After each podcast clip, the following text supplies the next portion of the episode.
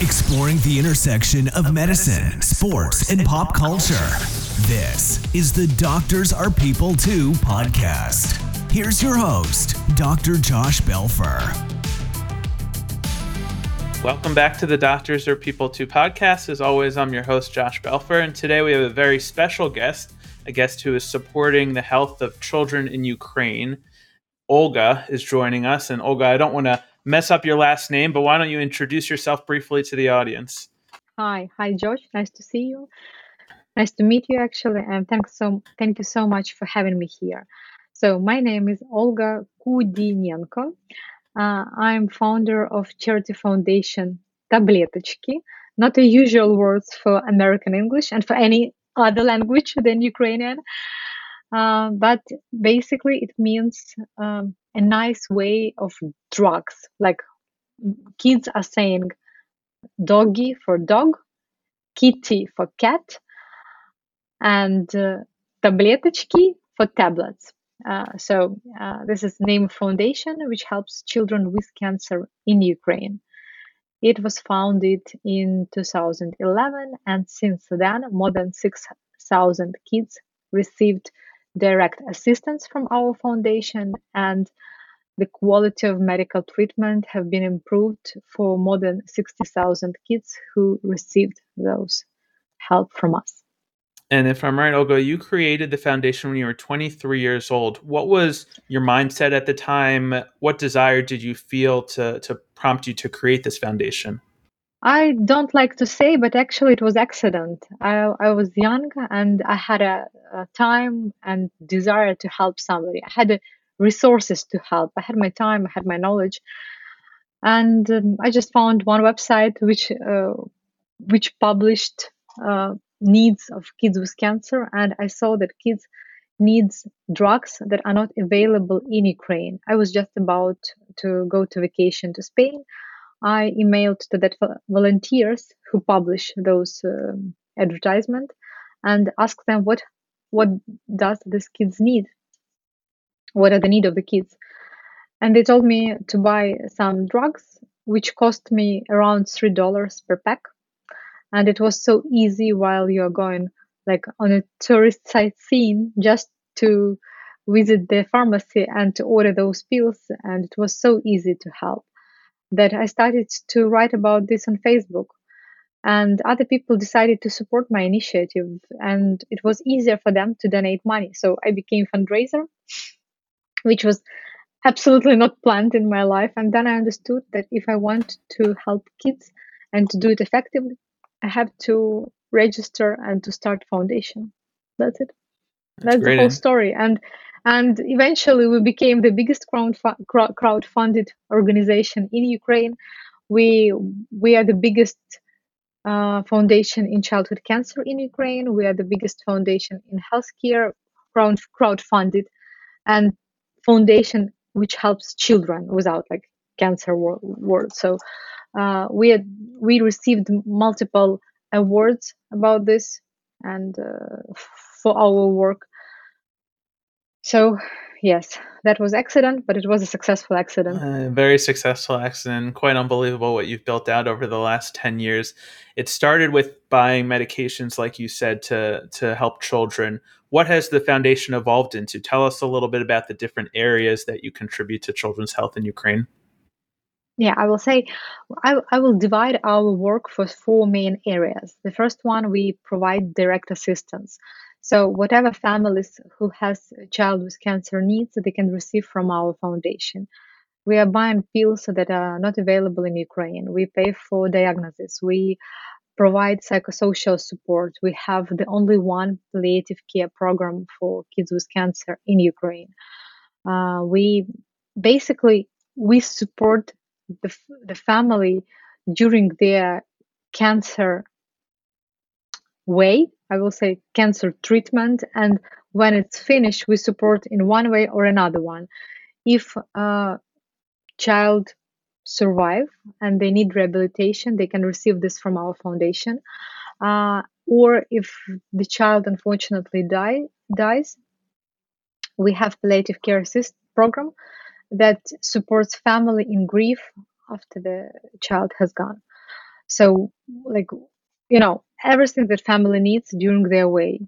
Second area is um, support for the hospitals. So everything that ba- that that that connected to the infrastructure. We buy medical equipment. We uh, buy different supplies for medical equipment.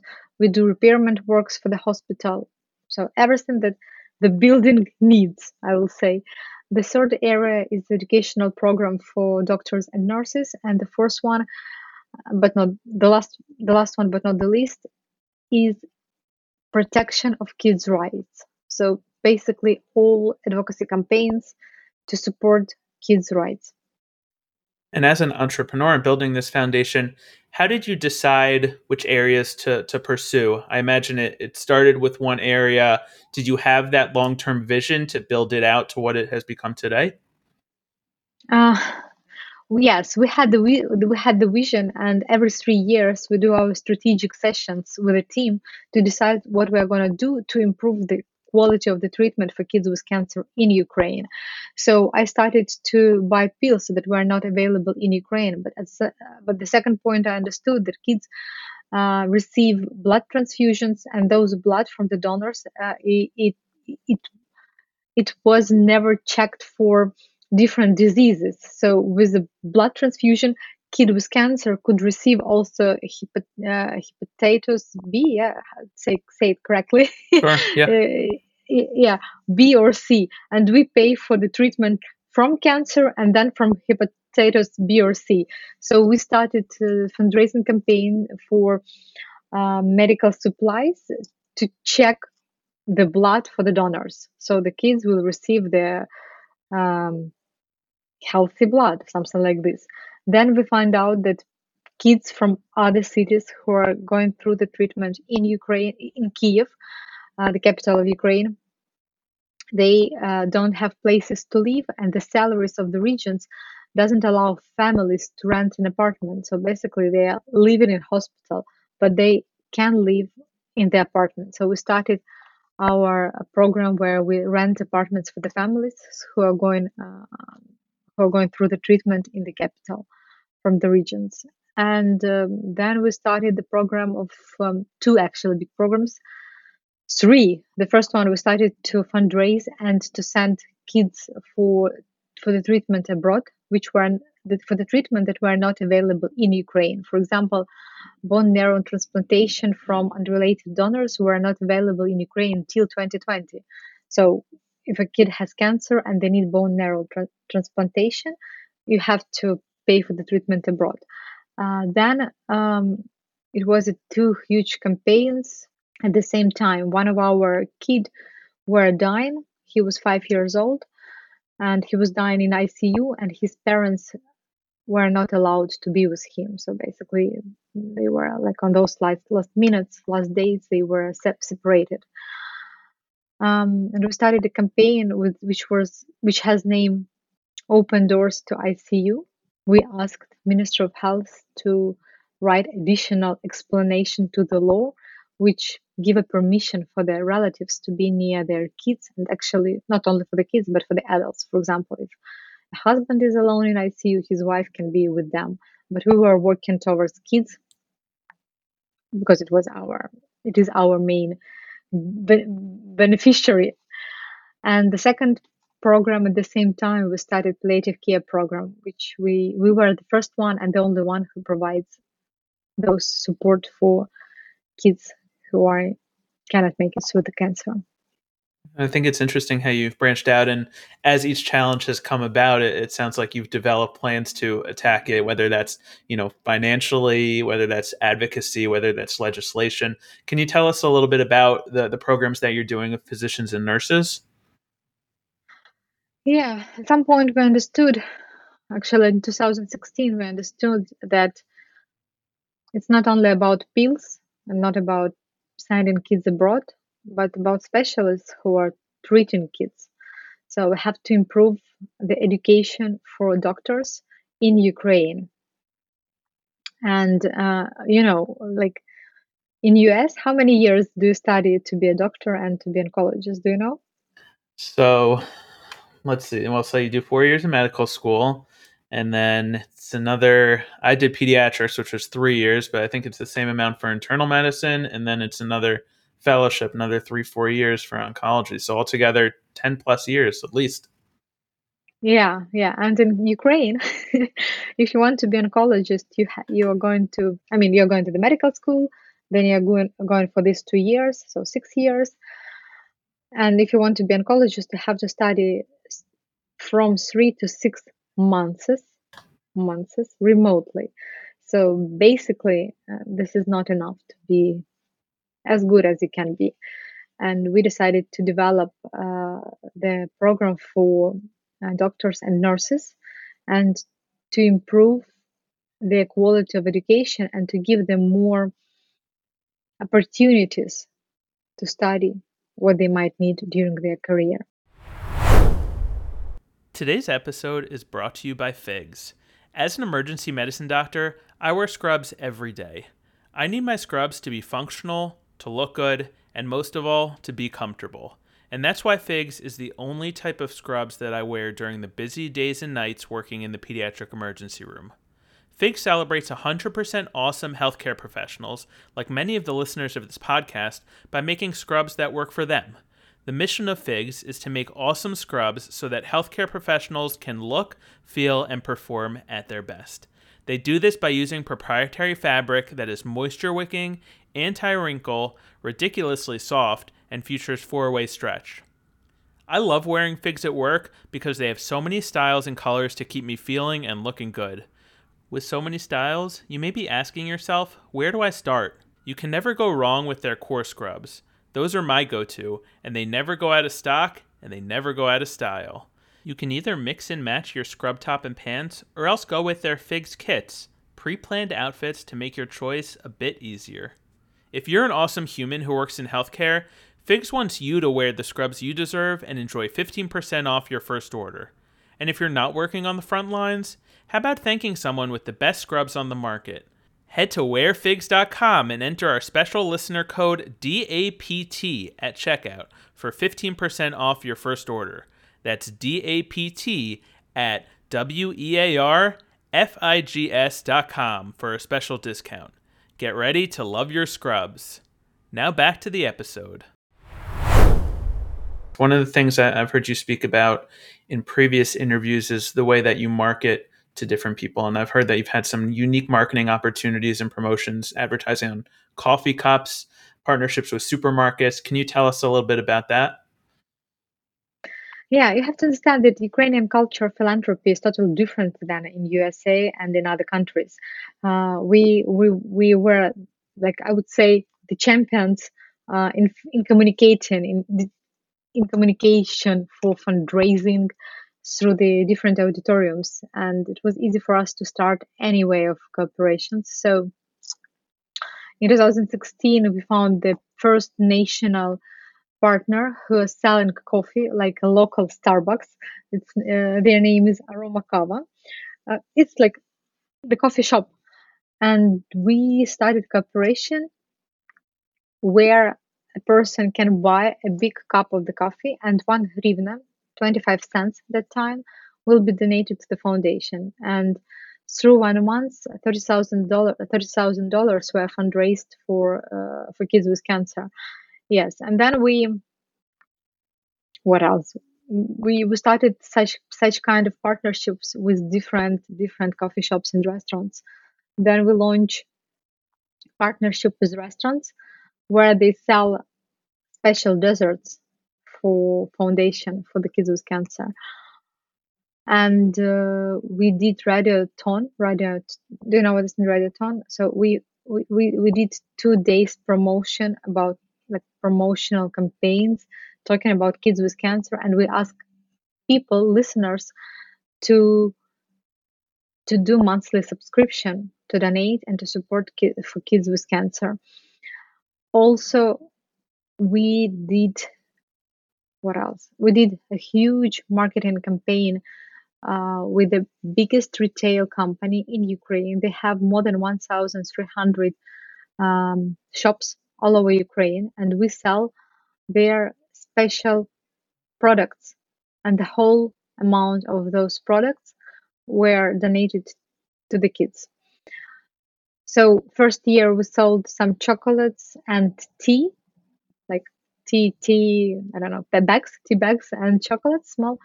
And the last year we launched like 50, uh, 50, you know, 15, I don't remember. I mean, lots of, lots of different products, uh, stickers for kids, cups, mm, napkins, wet, wet napkins. So, you know, different, different, different things. And the, and it was really successful because we fundraised in such a way more than one million of dollars and we know how to how to cooperate with different partners. So we know how to help kids and we invite different companies to help kids together. They have lots of resources and we propose them to do a cooperation. Yeah. It's exciting looking back, I'm sure, at the last 10 years and seeing how everything has grown and the different opportunities that you've been able to, to connect and, and have with people. As you look back, as the person that started this foundation, and you look back at the last 10 years, what are the things that you're most proud of? I'm the most proud of all the changes that were done in uh, pediatric oncology uh, in Ukraine because we we brought a light to the to the I mean, we we we we made pediatric oncology in Ukraine the topic of the day for many many uh, years and days, and lots of people started to support kids with cancer in Ukraine, and we set the standards for other philanthropic foundations, uh, for foundation, charity foundation, and they know how to support and how to provide help to those who are who are needed. And Olga, we'll shift into talking about what's been going on in Ukraine over the last couple of months. Certainly, we've all been watching it on the news. My understanding is that when this all started, you actually were not in Ukraine; you were out of the country. No, I'm, yeah. Can you tell us a little bit about you know when you started hearing what was going on and what your initial impression and thoughts were? Okay, first of all, in Ukraine, in my circles, nobody believes that the actual war will start. It will happen. We were like in a week you know in a week before the war i met a friend we were we had a dinner in the restaurant we were drinking wine and we were discussing oh it couldn't happen and the, the restaurant was fully booked fully booked there were no table available and we dis- we discussed it couldn't be that the war will will happen so we have to understand that nobody were ready for this and i had a meeting with our board of the project i mean this is people of affluence and influence and nobody were prepared for the war. We we discussed it discussed it briefly, but nobody nobody believed that something will happen, actually happen. So I went for a winter holidays with my daughter and my mom uh, to, to, Thailand. Uh, she had a, her school break for a week. We had a flight on Friday, and we had to come back on next Wednesday in the morning, and I was thinking, oh, should I send her to school those days because we will have a long flight? Um, unfortunately, in the middle of uh, vacation, the war has started, so I never came back to Kiev. I had a family there, I had a team, I had lots of Uh, patients whom we are helping. And the first task was to support our team financially because it was the end of the month and people will need some money would need the money to flee the country or to move to more safe place. So the first thing we started to help our team members. Second thing we started to organize evacuation for kids with cancer out of Ukraine because during the war we cannot guarantee them having safe and um, ongoing treatment all the time with availability of all drugs and you know medical supplies that they will need. Uh, we already evacuated more than 700 kids out of country. Uh, with our help, we directly evacuated. I mean, families, not kids, but family. I mean, kid. There is a family, so mom or grandma and their siblings if they have one. Uh, we evacuated with our help, like hands, 450 kids, but we helped more than 700 kids to evacuate the, to, to leave the country. And then we started to reorganize our work. I helped also my family who were in Ukraine at the time, my dad, my brother with his kids, and my friends. I started to help them as much as I can because I have connections, I have my phone, and I know whom to call. That was happening. You talk about evacuating children out of Ukraine. What was that process like? What does it continue to be like? Where are these children going uh, in the end in terms of getting their care and, and you know, resuming life? Uh, we had a long partnership with St. Jude Children's Research Hospital. Uh, we had like we've been together for more than five years. We started in 2018, and when the war has begun, they immediately stand up for Ukrainian kids and started the whole negotiation process with European clinics and hospitals in Canada, in US, and in all Europe. They helped us to set up, I mean, not us, they helped Poland, Polish Foundation to set up a unicorn clinic. It's basically uh, a new built hostel, which they made uh, a triage clinic where the kids could be triaged. And our part of the deal were to brought all kids with cancer to Lviv to the hospital where they had a you know basic check-in how they are how the status of the kids could they make the road um, did they have a covid or no because covid is still there and uh, then we organize buses to the border with Poland. So all kids go to Poland. They, they then they have few days of triage, and then uh, St. Jude negotiates with other hospital whom who will accept something like this. It's really unbelievable, and you know you you start hearing these stories on the news pop up and you realize obviously you know life has been significantly impacted in ukraine but there are all these children you know even adults who need medical treatment and those things need to continue to go on. So it's really remarkable the work you've been doing. I wonder hearing the story of your foundation and all the different things that you're involved in it sounds like the foundation was in a unique position having so many resources in different areas in terms of you know legislation in terms of working with the hospitals in terms of medication and treatments that you guys were kind of at an advantage in terms of figuring out where you can make your mark and during the war. Yes when the war has started and we started evacuating kids we decided to extend expand our operations. And right now we are helping all kids with humanitarian relief.